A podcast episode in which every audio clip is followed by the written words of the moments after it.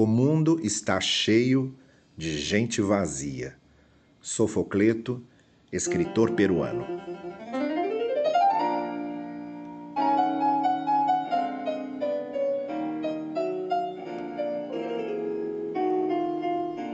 Hoje é quarta-feira, 2 de setembro de 2020, e aqui tratamos de fé e reflexão, porque pensar a fé faz bem à fé e ao pensamento.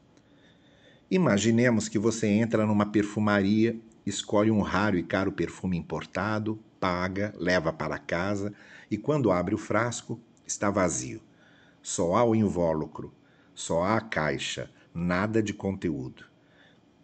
Imaginemos que você entra numa livraria, escolhe um livro que há muito tempo quer ler, paga, leva para casa e, quando começa a folhear o livro, descobre que suas páginas estão em branco, só há a capa.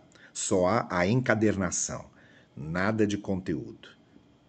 Imaginemos ainda, pois imaginação não nos falta hoje, que você entra numa farmácia, entrega a receita ao balconista, logo recebe os remédios indicados pelo médico, paga, leva para casa e quando abre as caixas, estão vazias. São só caixas, só o embrulho, nada de conteúdo.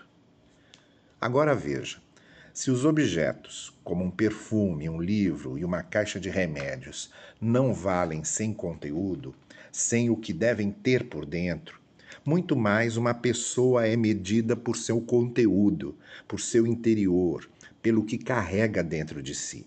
Por isso, o apelo à fé é sempre um apelo à mudança interior, à transformação do coração e do caráter, à mudança da mente e do pensamento. Por isso, a experiência de fé, para que seja de fato proveitosa e autêntica, não pode se circunscrever a uma capa, a um rótulo, a uma aparência, a algo meramente exterior, ritualista, formal. Eu vim para que vocês tenham vida, disse Jesus, mas não para por aí. Ele prossegue: e a tenham plenamente. Tenho para mim que esta frase é o perfeito resumo do Evangelho.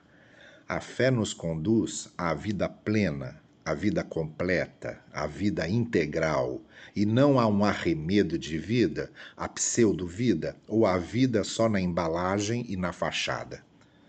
Eu vim para que vocês tenham vida, e esta frase não é para se transformar num credo, numa doutrina religiosa, numa anunciação teológica, esta frase é para ser experimentada, é para se tornar uma realidade, é para que de fato aconteça.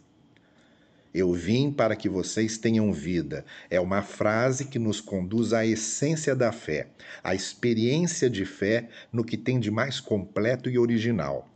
A fé não foi feita para se crer apenas, mas foi feita para ser vivida.